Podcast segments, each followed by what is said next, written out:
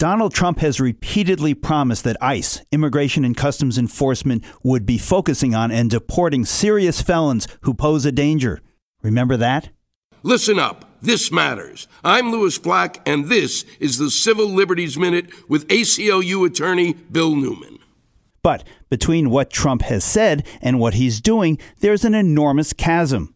What he's done recently, what ICE has done recently, is locked up seeking to deport 1,444 Iraqis, not because they were doing anything wrong, but rather because they were doing everything right.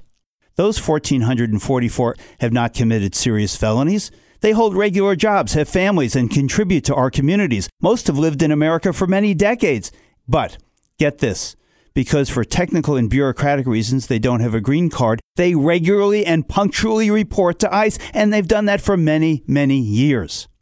A federal court in Detroit has stayed the deportations to give the 1,444 people a chance to seek consideration or reconsideration to stay in America by the immigration authorities.